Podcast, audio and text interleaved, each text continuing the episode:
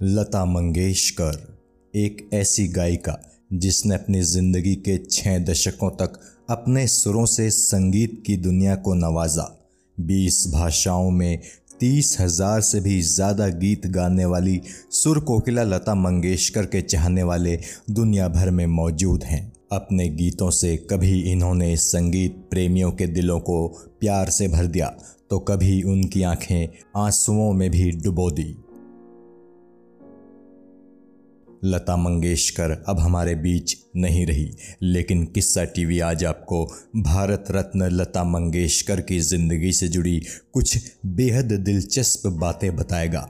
लता मंगेशकर की कहानी तो कई दफ़ा आपने सुनी होगी, लेकिन उनसे जुड़ी ये बातें शायद ही आपने कहीं सुनी या पढ़ी होंगी।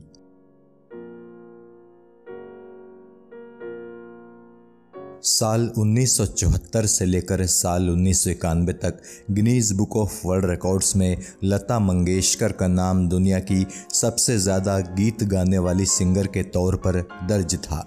बताया जाता है कि साल 1948 से लेकर साल 1974 तक लता मंगेशकर ने लगभग पच्चीस हज़ार सोलो, ड्यूट और कोरस सॉन्ग्स गाए थे। ये सभी गाने लगभग 20 अलग अलग भाषाओं में लता जी ने गाए थे। साल उन्नीस सौ इक्यानवे में गिनीज बुक ने इस कैटेगरी को हटा दिया था। मगर जब साल 2001 में गिनीज बुक ने फिर से इस कैटेगरी को शामिल किया तो इस दफ़ा लता जी की बहन आशा भोंसले को ये टाइटल मिला। मौजूदा वक्त में सबसे ज़्यादा गीत गाने वाली गायिका आशा भोंसले हैं।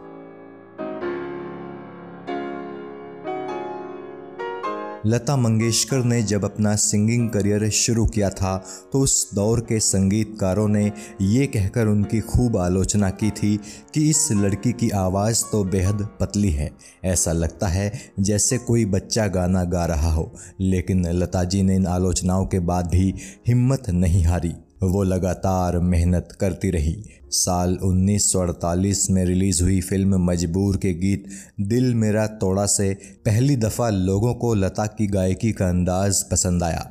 इसके बाद जब महल फ़िल्म रिलीज़ हुई और उसका गीत आएगा, आने वाला लोगों ने सुना तो फिर तो लता देश भर में मशहूर हो गई।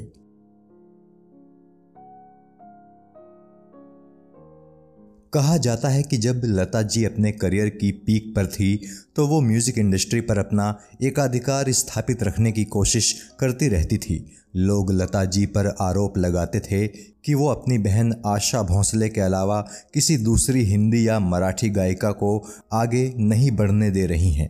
ये वो दौर था जब हर संगीतकार लता जी से ही अपने गीत गवाना चाहता था, क्योंकि उस दौर में Lata ji Indian music industry की सबसे पावरफुल महिला थी तो कई गायिकाओं ने लता जी पर आरोप लगाया था कि अपने प्रभाव का इस्तेमाल करके लता जी उनसे उनका काम छीन लेती हैं।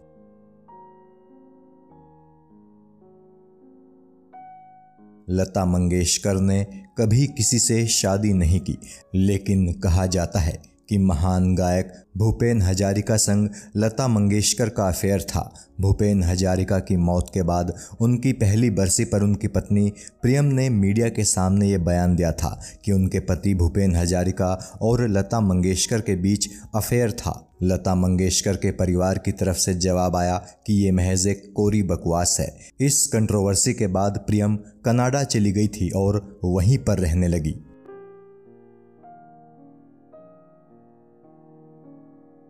माता पिता ने पहले लता जी का नाम हेमा रखा था, लेकिन पाँच साल की उम्र में जब लता मंगेशकर ने संगीत की शिक्षा लेनी शुरू की तो पिता ने इनका नाम हेमा से बदलकर लता रख दिया। लता जी के संगीत शिक्षक कोई और नहीं, बल्कि उनके पिता गुरु दीनानाथ मंगेशकर ही थे। अपनी बहनों आशा, उषा और मीना संग लता मंगेशकर अपने पिता दीनानाथ मंगेशकर से संगीत की शिक्षा लेती थी।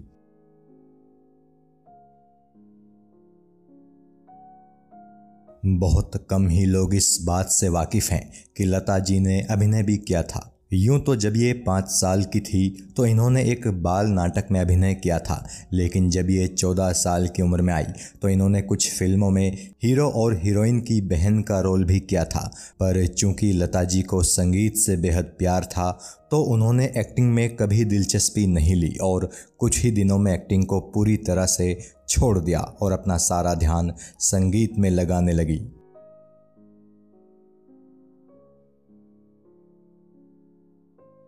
लता जी के बारे में ये बात पूरी तरह से सच है कि वो अपने जीवन में केवल एक दिन के लिए ही स्कूल गई थी। हुआ कुछ यूँ था कि लता जी और आशा जी एक साथ स्कूल गई थी, लेकिन चूँकि उनके पिता ने फ़ीस केवल एक बेटी की ही भरी थी तो टीचर ने लता की छोटी बहन आशा को ये कहकर स्कूल से निकाल दिया कि अगर दो बच्चे पढ़ेंगे तो फ़ीस भी दो की ही देनी होगी। इस घटना के बाद लता जी फिर दोबारा कभी स्कूल नहीं गई। हालाँकि बाद में उन्होंने घर पर ही थोड़ी बहुत पढ़ाई की थी।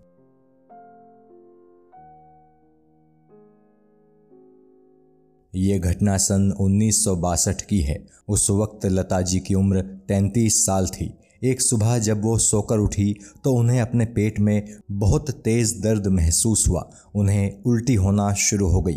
उन्होंने उल्टी पर ध्यान दिया तो उसमें उन्हें हरा रंग नज़र आया। लता जी की हालत हर पल खराब होती जा रही थी। वो हिल भी नहीं पा रही थी। पूरे शरीर में बेहद तेज दर्द हो रहा था। इलाज के लिए एक डॉक्टर को बुलाया गया। डॉक्टर ने लता जी की अच्छे से जाँच की और उसने बताया कि इन्हें जहर दिया गया है। बताया जाता है कि उसी दिन लता जी का कुक अपने बचे हुए पैसे लिए बगैर ही नौकरी छोड़कर भाग गया। वो कभी दोबारा हाथ नहीं आया। इसके बाद से ही लता जी की छोटी बहन उषा मंगेशकर ने रसोई को अपने कंट्रोल में ले लिया।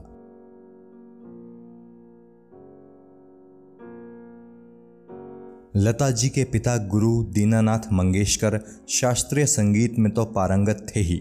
साथ ही वे नाटकों में अभिनय भी किया करते थे। एक और बात जो लता जी के फैंस को भी कम ही मालूम है, वो ये कि लता जी की माँ सेवंथी मंगेशकर, उनके पिता दीनानाथ मंगेशकर की दूसरी पत्नी थी। दीनानाथ मंगेशकर की पहली पत्नी नर्मदा की मृत्यु शादी के कुछ ही महीनों बाद हो गई थी। एक और ख़ास बात यह है कि दीनानाथ मंगेशकर भावबंधन नाम के एक नाटक में अभिनय कर रहे थे। उस नाटक में किरदार का नाम लतिका था। उसी से प्रभावित होकर दीनानाथ मंगेशकर जी ने अपनी बड़ी बेटी हेमा का नाम बदलकर लता रखा था।